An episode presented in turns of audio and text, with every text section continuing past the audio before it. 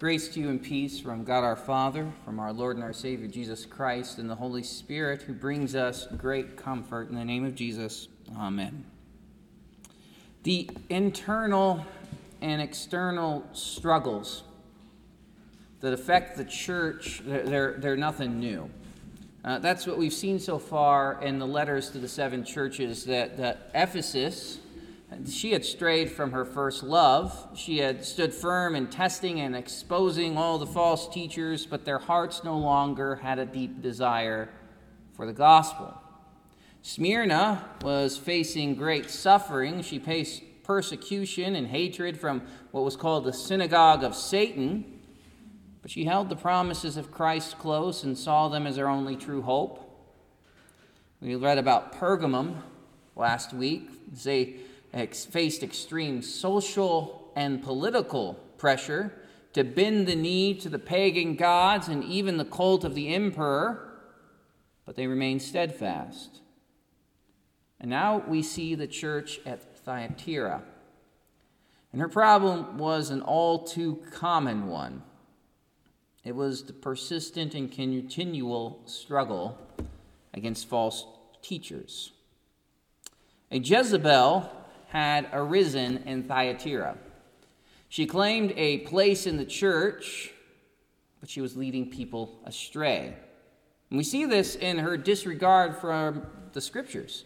She, she had taken it upon herself to be a teacher and preacher in God's church, something a person really has no right to do in and of themselves. One must be called to do this work. But also, she shouldn't have been preaching in the first place. This Jezebel was a woman, and that was prohibited. 1 Corinthians 14 says that women should be silent in the churches. They are not permitted to speak, but should be in submission. If there's anything she desires to learn, let her ask her husband, for it is shameful for a woman to preach in the church. And much like the Jezebel of the Old Testament, we see that this woman in Thyatira had bypassed her head and had taken upon herself to lead the church of God. And if this were not enough of an offense, the content of her preaching was egregiously sinful, as we'll see. And so the Lord speaks to his congregation. He speaks words of praise for their faithfulness, but he also has a harsh word of rebuke. And Jesus says, I know your works, your love and faith and servants, the patient endurance, and that your latter works exceed the first. But I have this against you you tolerate that woman Jezebel who calls herself a prophetess and is teaching and seducing my servants to practice sexual immorality and to eat food sacrificed to idols. I gave her time to repent, but she refuses to repent of her sexual immorality. Behold, I will throw her onto a sick bed and those who commit adultery with her I will throw into great tribulation unless they repent of her works. And I will strike her children dead, and all the churches will know that I am he who searches mind and heart, and I will give to each of you according to your works. First, we see that Jesus commends the church for the love they show. And this is true. They endure in faith patiently and serve the Lord with gladness. They, they certainly had a sense of charity within their congregation, and this follows one of the congregation's founding members, Lydia. We meet her in Acts chapter 16 as St. Paul preaches the gospel in Thyatira. Lydia hears, she believes, she's baptized with all of her household, and immediately she takes Paul and all of her companions into her home. She was likely a, a wealthy woman, a dealer of purple dyes, and now all that she has, and all that she is, is devoted to service within the church. She provides Paul and his companions with shelter and food and rejoices to invite other believers to come and stay with her. She opens her home to be the place of worship. This hospitality and devotion certainly carry over into the next generations of the congregation as Jesus praises them for their love. In, in Lydia, we, we see the anti Jezebel. We, we see a faithful woman supporting the preaching of the word through hospitality, service, and love. Yet there is a problem. That false teacher, whom Jesus calls Jezebel, has infiltrated the congregation and has caused many to fall away. And that name Jezebel should sound very familiar. It was the wife of King Ahab. Ahab was the king of Israel in the 8th century BC, and he enters into a marriage with the princess of a kingdom called Zidon. And there they worshiped Baal. And Jezebel was zealous for the worship of her false god. She found the worship of the Lord to be repugnant. She didn't like it. But she also knew she wasn't going to be able to obliterate the worship of the Lord in one fell swoop and get people to start worshiping Baal, and so she took another tactic. She didn't abolish the worship of God, but she blended it together with the worship of Baal. Of course, the worship of Baal was particularly evil. To worship Baal, you had to also worship his mistress Asherah. And the worship of these two involved all sorts of sordid and wicked things prostitution, child sacrifice, drunkenness, orgies, and the like. If you wanted your daughter to be a very fertile woman someday, you know what you did? You brought her to the temple or to the hill where Asherah was worshipped. And as you sold her into prostitution before all the people on that hill, you would hope that she would be fertile. And if a bad pregnancy came from that, no worries, because we also worship Baal. And you know what we have in the worship of Baal? Well, we can sacrifice those unwanted babies, and we can get rid of them. And then Baal will be generous and send rain and give fertility to all the earth. And as we think about this, we think these things are completely immoral, horrible, horrendous, incompatible with the faithful worship of the true God. As we see from our world today, they have an appeal. They give you permission to do what your sinful flesh already kind of wants to do. And from there, it's not a hard sell when the prophets of God begin to complain about the evils of this idolatry. What do you do? Well, you can suppress them because it's interrupting the fun. And suddenly, all the newly enlightened people who really like the worship of the new gods, well, they support the suppression of those who are against them. And so it was in ancient Israel, where only 7,000 of all of her people had not kneeled down to worship Baal. The majority had succumbed to the temptation that permitted them to give in to the most base of their desires. And when the true believers objected, they were called out for their heresy. It had gotten so bad that Elijah had to flee for his life, and the few remaining prophets had to hide in caves. The effects of Jezebel's idolatry lasted for generations and likely resulted in the fall of both kingdoms, both Israel and Judah. Jesus warns the church in Thyatira that there's a Jezebel among them, one who speaks destructive lies. She claims that she loves the true God, she claims to be in support of the gospel and a desire to honor him. But on the same note, she inserts her own little false teaching. And this had many in Thyatira, Thyatira to fall away and embrace all sorts of sinful behaviors because the sinful behaviors and the acts of worship in the pagan world didn't really evolve much over the years. Baal gave way to Zeus, Zeus gave way to Jupiter, Asherah gave way to Artemis or Aphrodite. And we see this all coming around full circle. They thought that their sinful desires were only to be controlled by the sensual worship of their gods. And so, if you struggle with lust, well, it's because Aphrodite had bewitched you, and the only way to overcome that was to go and worship in Aphrodite's temple. That usually meant a visit to one of the temple prostitutes. If you struggle with drunkenness, well, that means Bacchus was driving you mad. And the only way to deal with that was to celebrate the Bacchanalia. And guess what that meant? Well, you get really drunk. And so, this Jezebel was not teaching true repentance that comes through faith in the gospel of Jesus, where sins are forgiven. No, she was teaching that Christians must master their sins by giving in to them. It was not the gospel that frees man from sin, but the appeasement of the appetites of the flesh. It could be controlled. You put it in the right context, and then you're okay. Those appetites were considered forces of nature that couldn't be controlled. You're born with them, and you needed to deal with them by accepting them and worshiping the gods who brought them into your life. And that might sound familiar. The same lies of Jezebel, they're repeated today. Perhaps you've heard them. Like, there's no way that you can expect people to be chaste, so you might as well give them free birth control.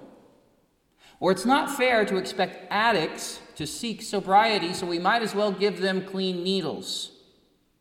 Well, we can't expect people to take responsibility for their carnal actions. We might as well provide free access to abortion. They are born this way. How dare you tell them to be anything else? This is the devil's way of getting us used to sin getting us to deal with sin by simply making them socially permissible, putting them in the context where we can all enjoy them. In Thyatira, you get the sense that the desire to be welcoming, loving, and hospitable had driven many people to accept this Jezebel. So Jesus warns what happens when the lies of Jezebel are tolerated in the church. He says, Behold, I will throw her onto a sick bed, and those who commit adultery with her I will throw into great tribulation, unless they repent of their works. And I will strike her children dead. That's echoing what we read in Exodus 20. It says, I, the Lord your God, am a jealous God, punishing the children for the sins of the father to the third and the fourth generation of those who hate me, but showing love to a thousand generations of those who love me and keep my commandments. You see, the tolerance and the acceptance of sin in the body of Christ has a product. It may not snare you, but it may snare your children. And so we may say, oh, what if this member of the church is doing something wrong? It doesn't affect me. Live and let live. Move on. But it does affect you. It does affect the witness of the church, especially to the next generation. It affects the children as they witness this behavior in the congregation. And even if they're told, hey, you're not supposed to do that, it's wrong, they see that there's acceptance of it in the body of Christ. And they in turn suffer as they fall into the sins that they see produced in front of them. And even if it doesn't kill your faith, it might destroy someone else's.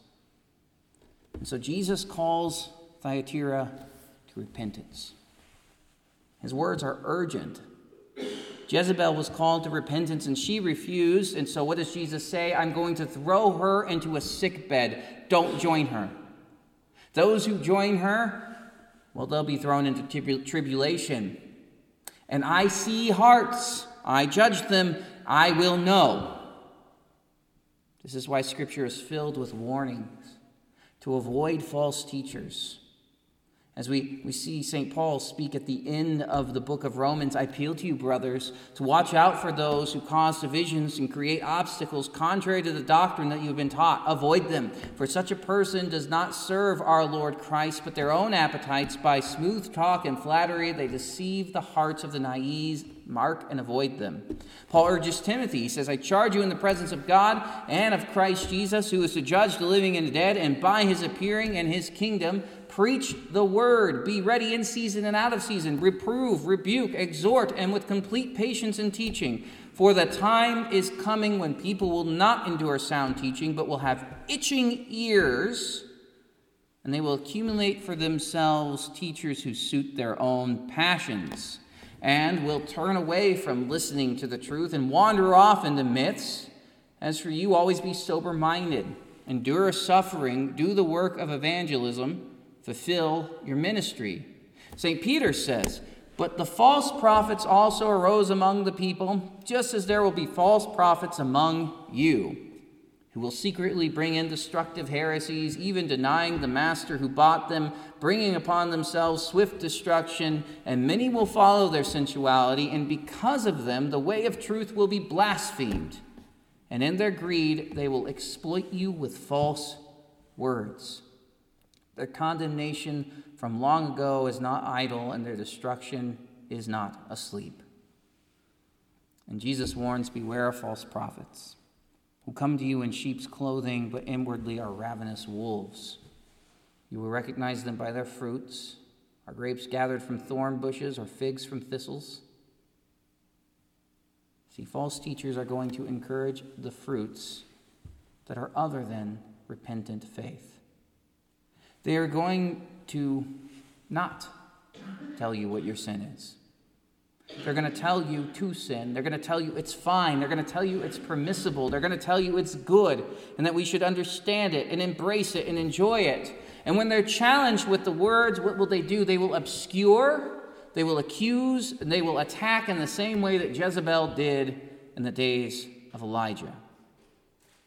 Jesus says this will be judged. But what are we as the Christians to do? Well, first, preach against her.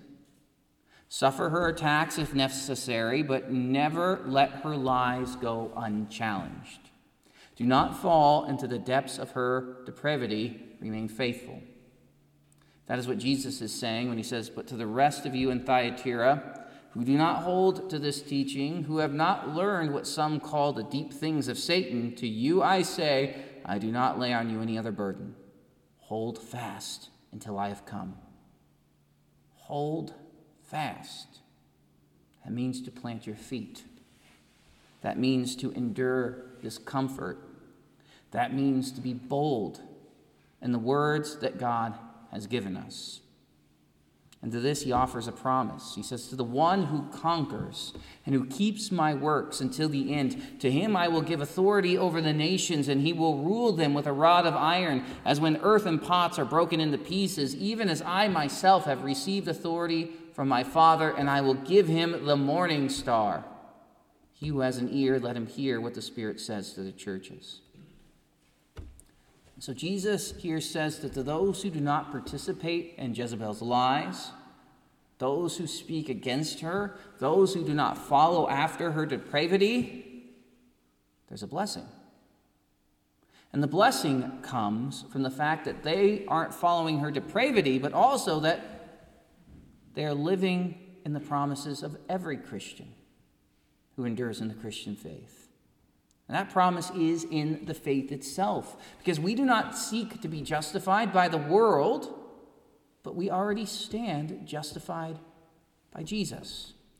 We don't deal with our sin by making our sinful desire part of our religious identity as so many are prone to do. Rather, we deal with our sins by believing that they're forgiven by Jesus, as Jesus has died to put our sins to death.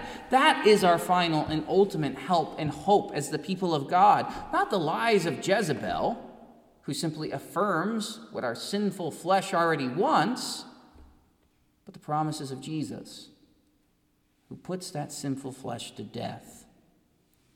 We treat the lies as lies we deny everything, but we treat the promises as the promises of God for sinners.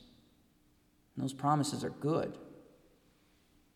And they come with great promises, not the fleeting promises that the pleasures of the flesh give us, but the eternal, beautiful promises of Jesus, as we're promised a life that matches our faith. As true faith endures, so will we. And as the earthen vessels will be broken into pieces, the faithful Christian will be given authority to rule with rods of iron. The life of the Christian will not be broken. Jezebel's rule, Jezebel's words, they will break, they will shatter, they will crumble, they will fall. She will meet her judgment, and she will be shattered before the feet of Christ. But you, my dear Christians, as you endure in the faith, as you live in repentance, as you endure to the end, will stand unashamed before the throne of Christ. Jezebel, even as she thinks she's queen, will not. We will stand with the same authority that Christ has over the church, and that is because we will stand in his image. Because our sins will be forgiven us, and we will rightly call ourselves the children of God. Jesus here finally promises us the morning star. The morning star, that's the dawn of a new day. It is the darkness being overcome by light.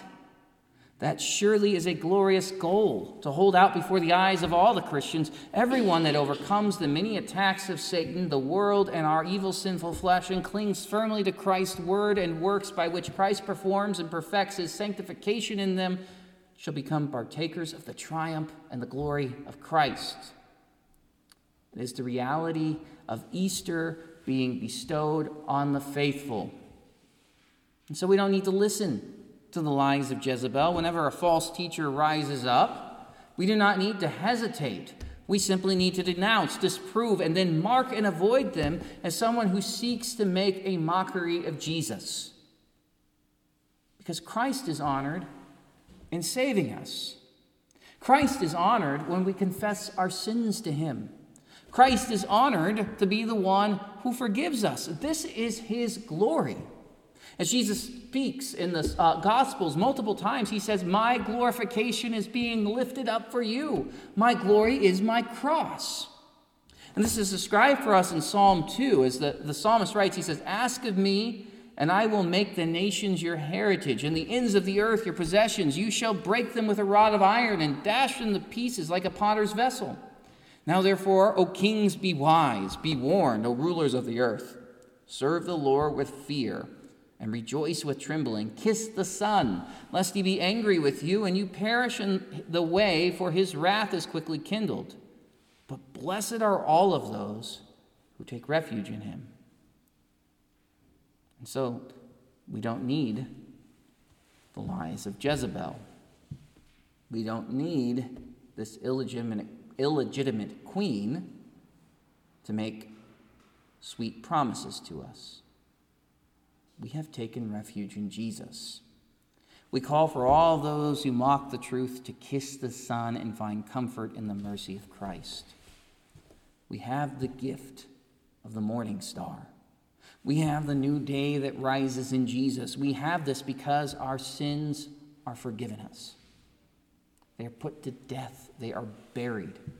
And so our sin is left in the darkness, and we dwell in the immutable and eternal light of Jesus. And in this glory, we dwell as we live continually in repentance, continually in faith, continually in the forgiveness of sins. And as the world would have us dwell in our sins and call it our glory, we know that there's no glory in their darkness. And we can continue to trust in the Lord. As they call our glory shame and their shame glory, we know better. You know the risen Christ. You know the glory of the resurrection. You know Jesus. And to him is the glory and the power forever and ever. Amen. Let us pray. Answer me when I call, O God of my righteousness, as you have given me relief when I was in distress. Be gracious to me and hear my prayer. O men, how long shall my honor be turned to shame? How long will you love vain words and seek after lies? But know that the Lord has set apart the godly for himself, and the Lord hears when I call to him. In the name of Jesus, amen.